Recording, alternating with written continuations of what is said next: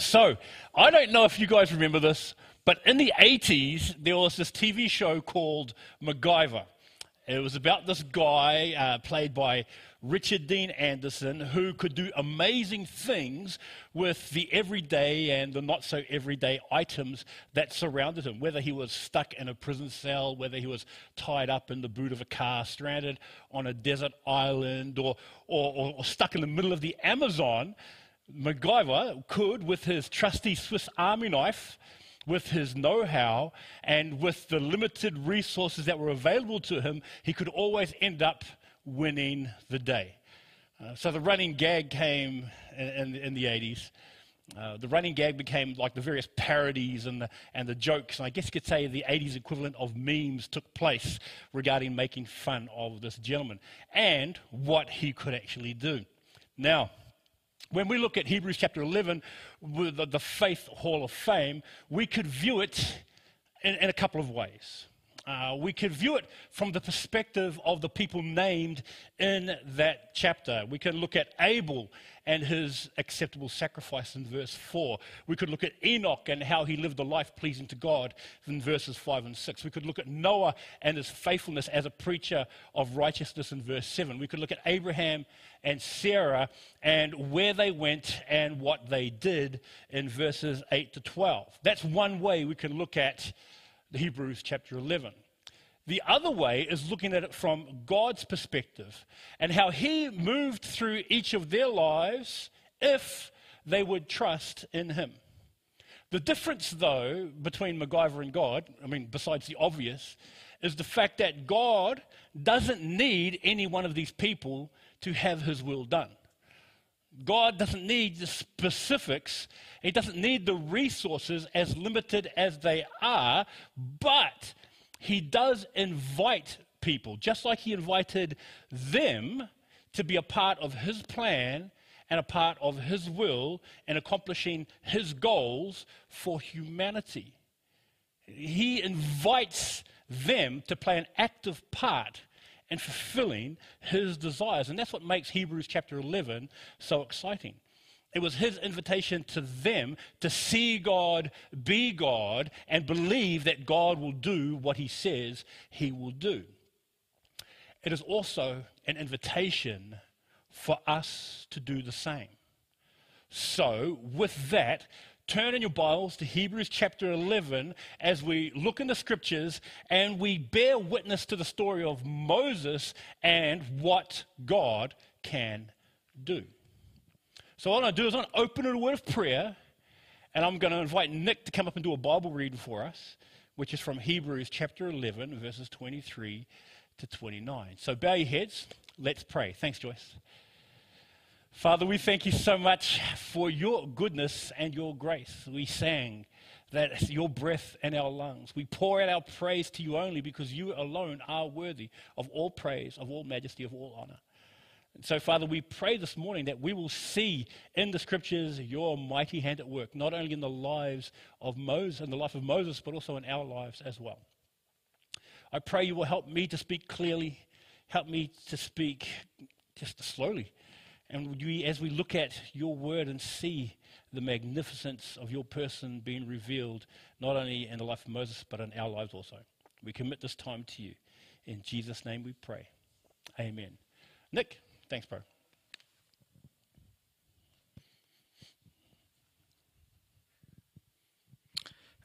Okay, from Hebrews 11, verse 23.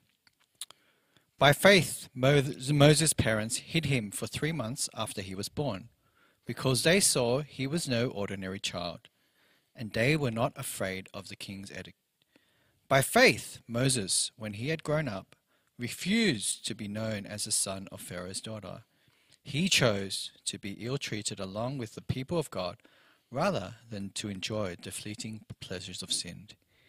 He regarded disgrace for the sake of Christ as of greater value than the treasures of Egypt because he was looking ahead to his reward. By faith, he left Egypt, not fearing the king's anger. He persevered because he saw him who is invisible. By faith, he kept the Passover and the application of blood so that the destroyer of the firstborn would not touch the firstborn of Israel. By faith, the people passed through the Red Sea as on dry land, but when the Egyptians tried to do so, they were drowned. Thank you very much, Nick. I really like the way he read that. The, the words that he emphasized were actually quite on point with what I want to communicate with you today. So, Nick, not knowing that he was reading until this morning, did an absolutely brilliant job. So, from this text, we're going to look at three very exciting examples of what God can do in and through the lives of his people. And in looking at those examples, we're going to glean some practical applications, but also take away some very important lessons as well. The first of which, the first of which is in the blessing of parenthood. If you read with me in verse 23, we read this By faith, Moses' parents hid him for three months after he was born because they saw he was no ordinary child, and they were not afraid of the king's edict. This is what I call what God can do through a parent's faith. What God can do through a parent's faith, or, or if you want to broaden it a little bit more, what God can do through the example of faith from others. You see, if faith is, according to Hebrews chapter 11, verse 1, the confidence in what we hope for and the assurance of what we do not see, then the greatest institution, the greatest appointment granted by God for which this truth is communicated has to be proclaimed from the home. It has to be. Moses was only three months, yes, when his parents hid him. And then ultimately, have to hand him over to the Lord when they placed him in a basket, put him in the Nile, and entrusted God with his protection over him. But just as Isaac, last week we learned, was handed back to Abraham, so too was Moses handed back to his mother, as we as we looked at, or as we'll look at very briefly, as we looked at very briefly. Okay, um, and if you look at Exodus chapter one and two, we read this. And under the care of his mother, he would have heard about the story of faith. Under the care of his mother, he would have heard and been taught about the greatness and the faithfulness and the sovereignty and the majesty of God. He would have heard about how he was placed in this basket because his, de- his life was under threat. He would have heard about he was sent down the Nile and then discovered by Pharaoh's daughter. He would have heard how, because of his parents' faithfulness, that he was returned to them to be raised by them. For, as we read in that verse 23, he was no ordinary child. You see, the example of Moses' parents was that they lived out a faith that was genuine. They lived out the reality of their confidence and their trust in a God who knows what he is doing. Um, if you go back to May 10th, 2021, that was Mother's Day. And we actually looked at Moses' mum on Mother's Day, Jochebed. And there were three important lessons we drew away from Jochebed how she was not alone in this. She was one of many mothers, and yet she stood out because she trusted God with her son. She defied Pharaoh's edict. You see how she did the best that she could by making a basket and placing her son in that basket and placing him down the Nile River, as well as sending his older sister Miriam to follow him. But ultimately, she had to rely on the Lord by faith. And she trusted that God would do and bring about his purposes in Moses' life. If you look at Psalm 37, verse 5. I've sort of paraphrased it a bit, but it's essentially she committed her way to the Lord. She trusted also in Him, and God brought it to pass. This is why they could live a life without fear. They could live a life without the fear of circumstance. They could live a life without fear of the edict. They could live a life without fear of Pharaoh. Why? Because as 1 John 4 8 says, perfect love casts out all fear. And that's how the life of faith was passed and is to be passed from generation to generation. A child sees their parents and how they live. A child sees their parents and what they prioritize. A child sees their parents and what excites them. And that's what we see. The ability to see by faith has to be present in the home, demonstrated by the parents. And it has to be seen. The reality has to be present for the children to acknowledge and recognize what a life of faith looks like. And it's evidenced through people as they stand by faith and revealed in the lives as they take each day as it comes. It is why when you look at Deuteronomy chapter 6, verses 4 and 5, it's what's known as the Shema. Hear, O Israel, the Lord your God is one God, and you shall love the Lord your God with all your heart, soul, mind, and strength. Deuteronomy uh, 6, verses 4 and 5. But that Shema is then followed by what? It is followed by the instruction for the parents to instill that truth in the lives of their children. That truth of whether they lie down and raise up, whether they're walking by the wayside or in bed, it has to be demonstrated by the parents that this gift of faith, as it is referred to in 1 Corinthians 12 9, is to be bestowed on the children through us as the parents. It is how it is imparted to the next generation. They won't get it at school because at school there are just far too many restrictions. They won't get it, they'll only get a little bit of it at church because at church they're only here maybe once, twice, maybe even three times a week. But it's only limited from the church. They definitely won't get it from Instagram, YouTube, or TikTok. They definitely won't get it there, especially if we are not monitoring the intake of that social media. But this is the privilege bestowed upon not only on us as parents, but on us as the church family. That we can show the next generation what it means and what it looks like to live by faith. By faith in a God who is faithful. By faith in a God who hears his people. By faith in a God who keeps his promises. This is the design that God has set in place and the design that we get to be a part of of teaching and modeling and imparting the beauty of what I've called during the series the beauty of a relational faith. A relational faith that is imparted to the next generation. And that is just awesome. And that, that's why, that's why, whether you're an uncle or an aunt or an older brother, even a younger brother, whether you're a parent, a grandmother, or a grandfather, whether you're a Bible study leader or, or, or a leader of some sort, if you're just older than somebody else, this is what we have the privilege to be a part of as a church. Because there's no, no limit to what God can do through His people in imparting the truth of His word and the beauty of a relational faith to the next generation. And it can be done through each of us. Because that's the evidence of what God can do through a parent's faith, or through a Bible study leader's faith, or through an uncle's faith, or a grandmother's faith. There's no limit to what the influence can be upon those people as you show who God is to them by what you say, but also, more importantly, by what you do.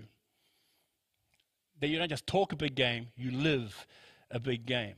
But that is what God can do through a parent's faith. But that is just but one step.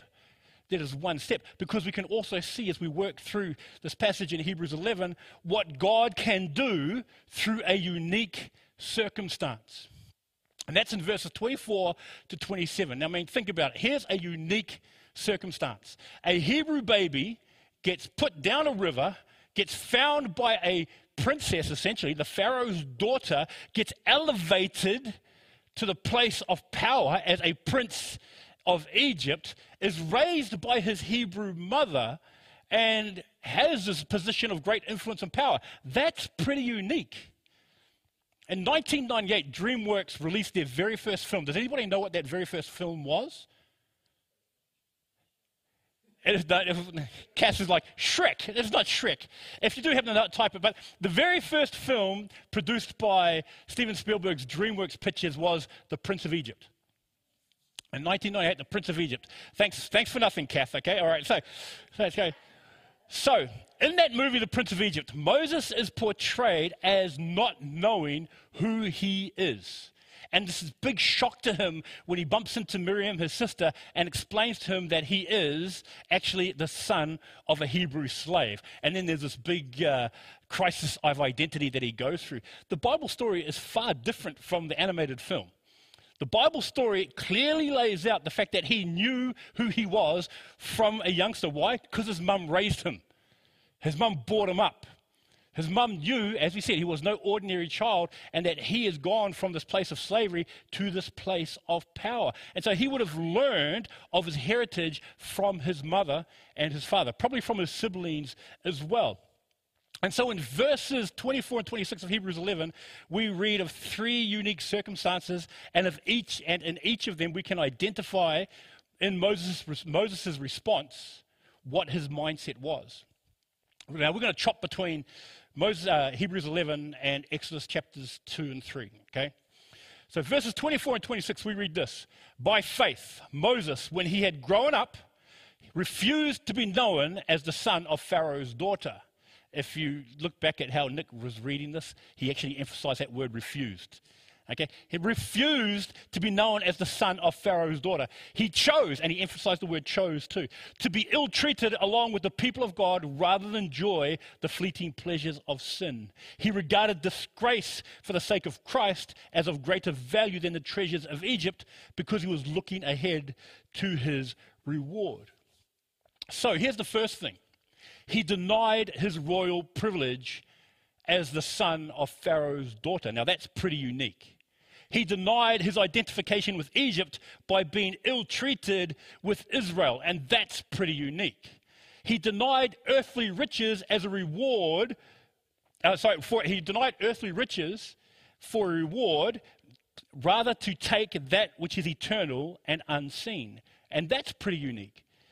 To gain a clearer look at what is taking place and the uniqueness of Moses' circumstances, you need to look at those events a little more in detail. Now, if you go back to Exodus chapter 2, we read how Moses, as a prince of Egypt, as a person of power, as one who has the luxuries of Pharaoh's palace afforded to him, and the fact that he could probably make an impact in the lives of the Israelites, we read in Exodus chapter 2, 2 verse 11, how Moses had grown and he went out, and we read this in verse 11 of Exodus 2, to where, these two words, his own people were, and watched them at their hard labor. Then he sees an Egyptian beating a Hebrew, one of his own people. There's this emphasis of, these are my people that are in hard labor. This is my people that is getting beaten. So he steps up and, he, and this arises this opportunity to make a difference in the lives of his people. He willingly steps out and tries to bring about a deliverance or even a relief of sorts to his fellow countrymen. But he does it in his own way. If you read chapter 2, Exodus chapter 2, verse 12, we read this Looking this way and that, and seeing no one, he killed the Egyptian and hid him in the sand. Talk about premeditated.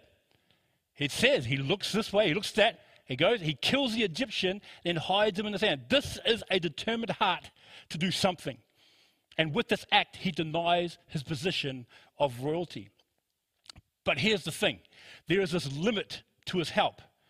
Even with the position that he held, it was exposed the very next day as his human efforts turned on him quick smart. If you look at chapter 2, verses 13 and 14 of Exodus, we read this. The next day, he went out and he saw two Hebrews fighting. He asked the one in the wrong, Why are you hitting your fellow Hebrew? The man said, Who made you ruler and judge over us? Are you thinking of killing me as you killed the Egyptian? Then Moses was afraid and thought, What I did must have become known. So it appears that word got out about Moses' escapades. Word got out about the specific prince and the choice to suffer with God's people had now become a reality because essentially Moses burned down the bridge that he had as a person of royalty. See, Moses sought to use his position of power as a means to either free his people or at least provide some sort of relief. But the fact now, because of this act, he was a hunted man. If you read in Exodus chapter 2, verse 15, when Pharaoh heard of this, he tried to kill Moses, but Moses fled from Pharaoh and went out to live in Midian. Now, in a roundabout way, doesn't that sound like us? Doesn't that accurately describe what our efforts are when we try to do things our way or according to our particular interpretation of things and end up making things infinitely worse? See, the beauty of Moses' example is that even in this failure, it wasn't the end, but the beginning of his journey with God. Because in this circumstance, we see how his actions were grounded in his knowledge of himself, that he was a, a child of Israel. Uh, we look at his position of power as a prince of Egypt, but even in that position of power, he was essentially powerless to do anything to free his people. With the influence he had, there was no long lasting change that could take place. Why? Because the source of his power was himself.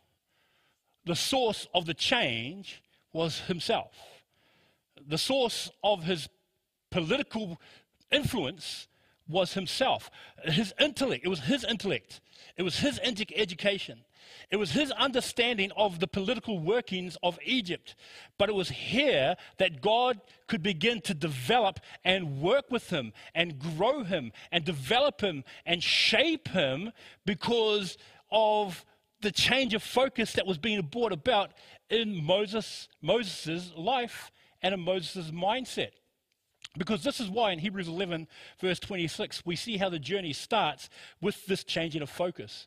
Uh, in verse 26 of Hebrews 11, we read, He regarded disgrace for the sake of Christ as of greater value than the treasures of Egypt because he was looking ahead to his reward. This isn't saying that Moses knew who Jesus is.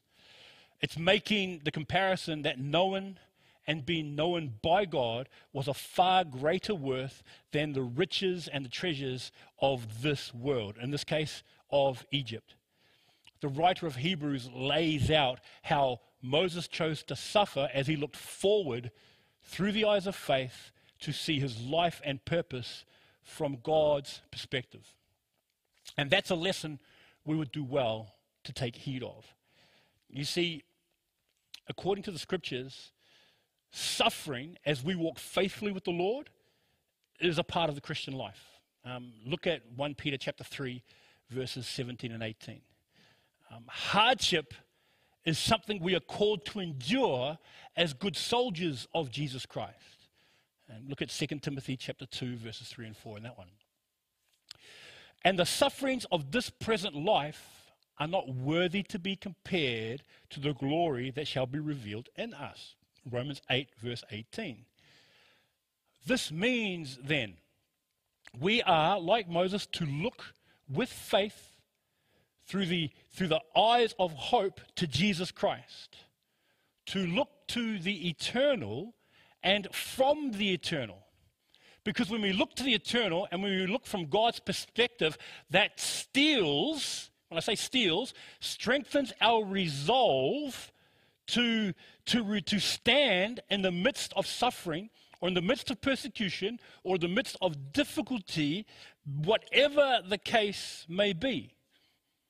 So, with deliberate intent, and this is the choice that we need to make, with deliberate intent, we must be able to interpret the goings ons in the world around us with the wisdom of God's word, with the love of God's heart, and the discernment of God's thoughts. We have to look through the lens of God's word for us to, to see that God is doing something far more than what we think. This is why in Hebrews 11, Moses could follow through on doing what he did. Moses here didn't talk a big game, he lived a big game. He walked the talk. And because he could, and the only reason he could walk the talk is because God walked with him. Hebrews 11, verse 27 says this By faith he left Egypt, not fearing the king's anger he persevered because he saw him who is invisible. Therefore, if the eyes of faith are instilled within us from our parents or from our leaders or from our, from our elders, from our uncles and aunties, those eyes of faith that are instilled within us can be strengthened through those unique circumstances, then we see what God can do through even the limited resources that He has. The limited resources made available to Him, where He can take us as, as broken and as frail and as weak, sinful human beings and bring about that which is God glorifying, that which lasts to eternity. That's the joy of living by faith in a God who knows us and loves us. So, if you look at verses 28 and 29, we can see what God can do through our limited resources. 28 and 29 of Hebrews 11, we read this. By faith, he kept the Passover and the application of blood so that the destroyer of the firstborn would not touch the firstborn of Israel. By faith, the people passed through the Red Sea as on dry land, but when the Egyptians tried to do so, they were drowned. Now, these two verses, I call them bookends, because I'm wondering why, why did the writer of Hebrews look at those two specific instances when there's so many other examples of what God could do through various people? This is like the legacy. I, I termed it as the legacy of what God can do because it begins with the 10th plague of God's deliverance of Israel from Egypt. And it ends in Exodus 13 with the crossing of the Red Sea. And what I look at that as, as the consummation of that deliverance. Because once they passed through the Red Sea, they couldn't go back to where they were. You have the deliverance or the, the redemption of Israel with the sacrifice of the lamb. Then you have the baptism of Israel as they pass through the waters and being completely freed from Egypt's hold. But I don't want to, before we carry on with these bookends, I don't want to overlook the beauty of God shaping, molding, and developing of Moses from when he ran to Midian to where he then confronted Pharaoh to when he's a part of the miracles of God when the, the death of the firstborn takes place. Okay? This is an amazing story of what God can do with the little we have to offer. Now, I've touched on the resolve of Moses just very briefly as he tries to bring deliverance through his own strength. But that resolve gained in the halls of Pharaoh's palace had to be tempered by the humility. Tempered means strengthened. It had to be tempered by the humility of one's failure, which is something that God did. The confidence of his royal position and authority had to be shown for how limited it really was, which is something that God did.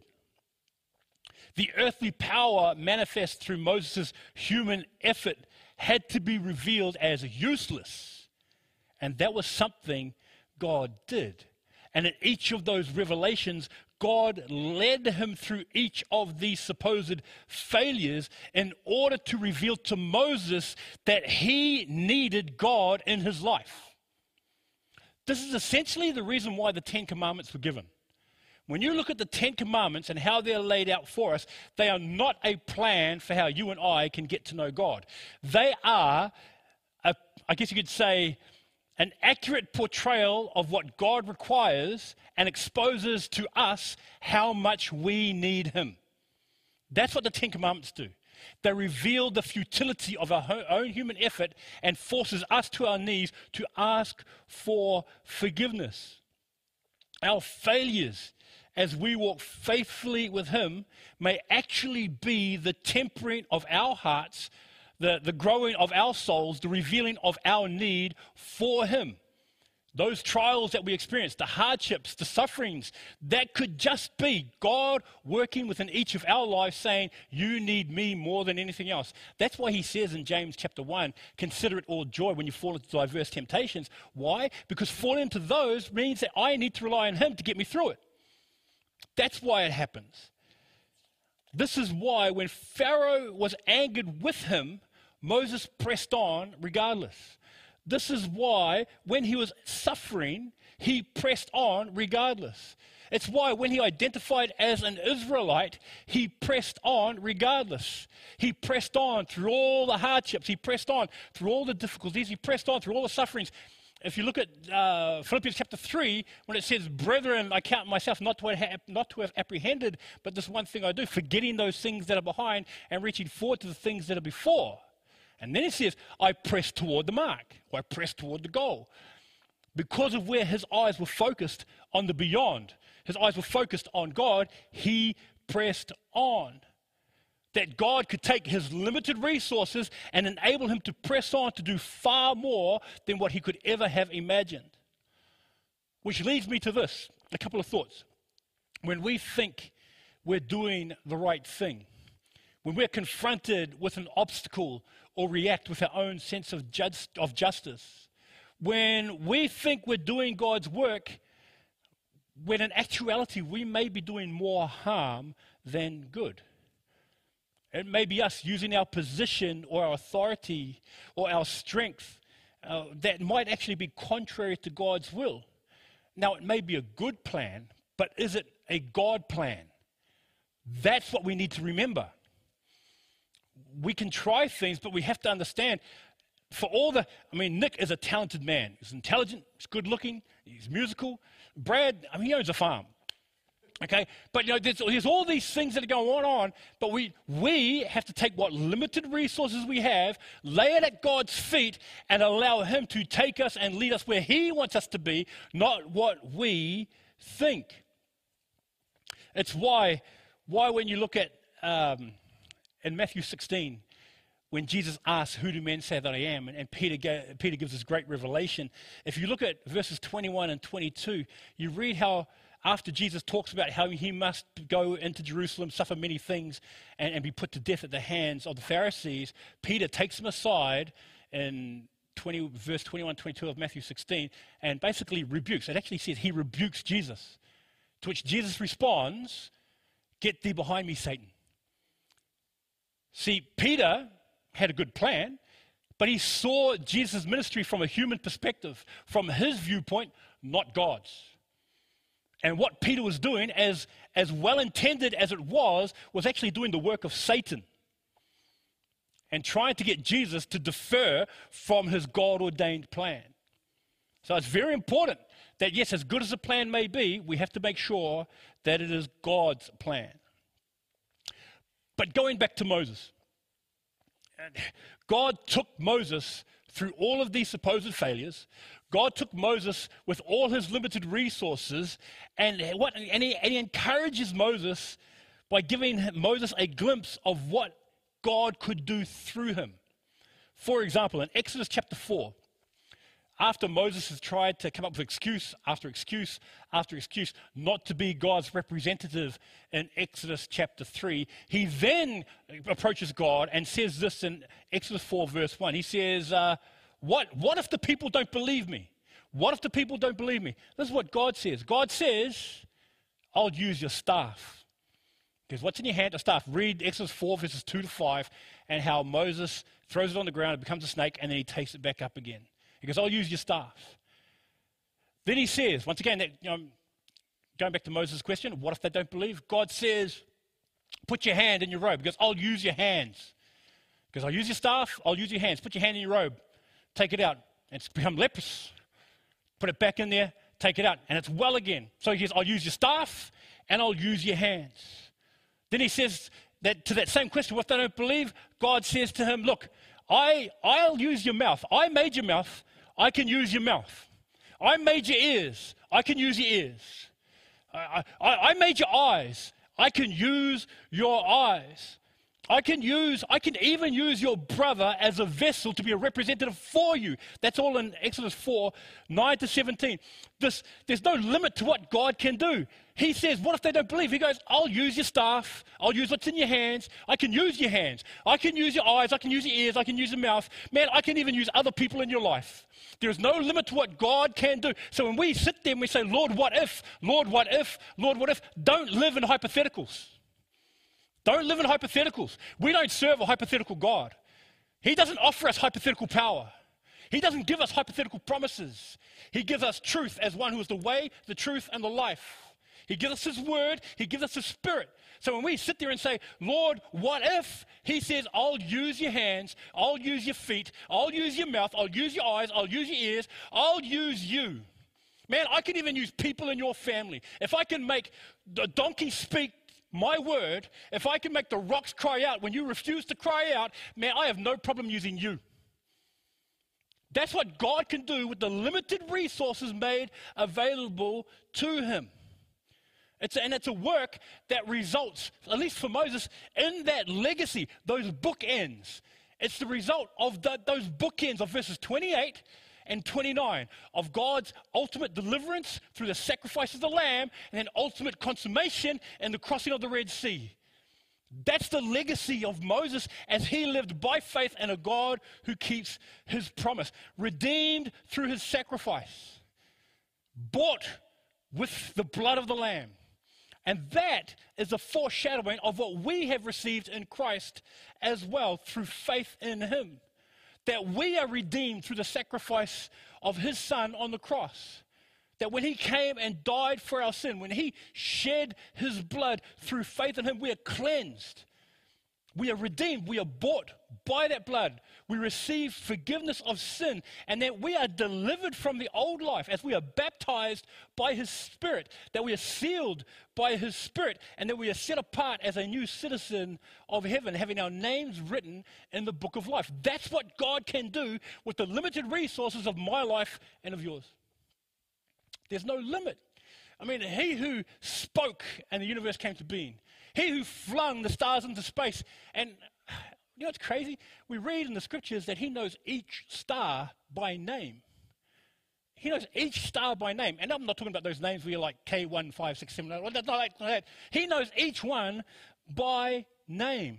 And that, and, and that newness that we are given in Christ, in Christ, then like Moses, he involves himself to use not only our limited resources, but our supposed failures to shape us, to mold us, to develop us as parents, as brothers and sisters, as, as a church, as leaders, as members, that He matures us in our relational faith with Him.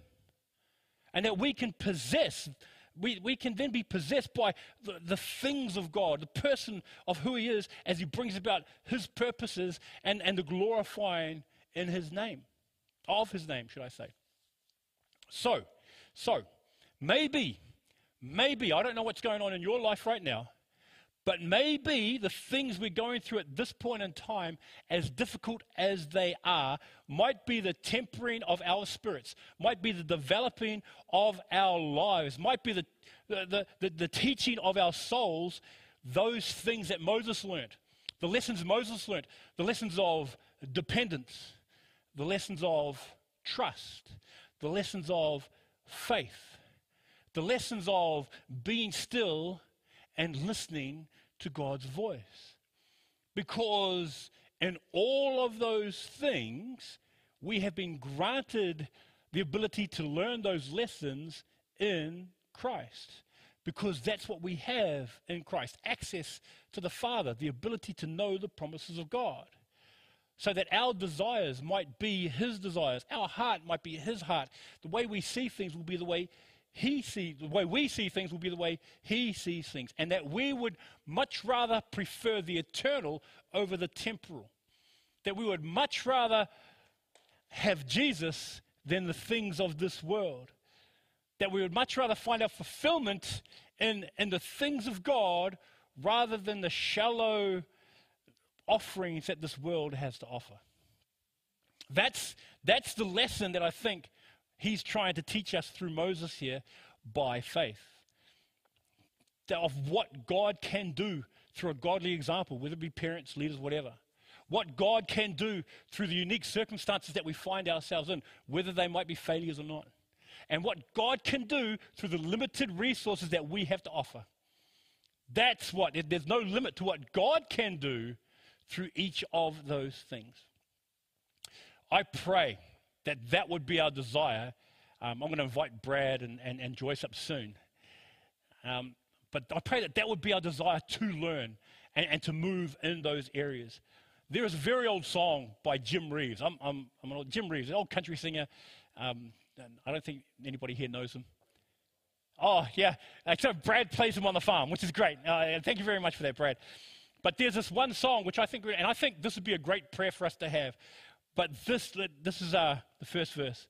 He says, I'd rather have Jesus than silver or gold. I'd rather be his than have riches untold. I'd rather have Jesus than houses or land. I'd rather be led by his nail pierced hand than to be the king of a vast domain or be held by sin's dread sway. I'd rather have Jesus than anything this world affords today. I pray that that will be our heart's prayer today as we stand here in your presence.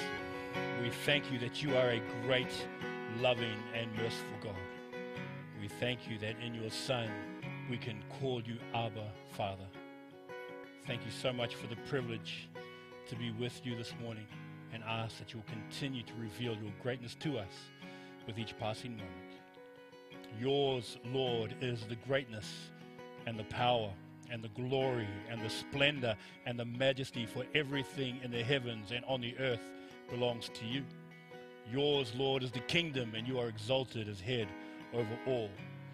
Riches and honor come from you, and you are the ruler of everything. Power and might are in your hand, and it is in your hand to make great and to give strength to all. Now, therefore, our God, we give you thanks and praise your glorious name. Amen.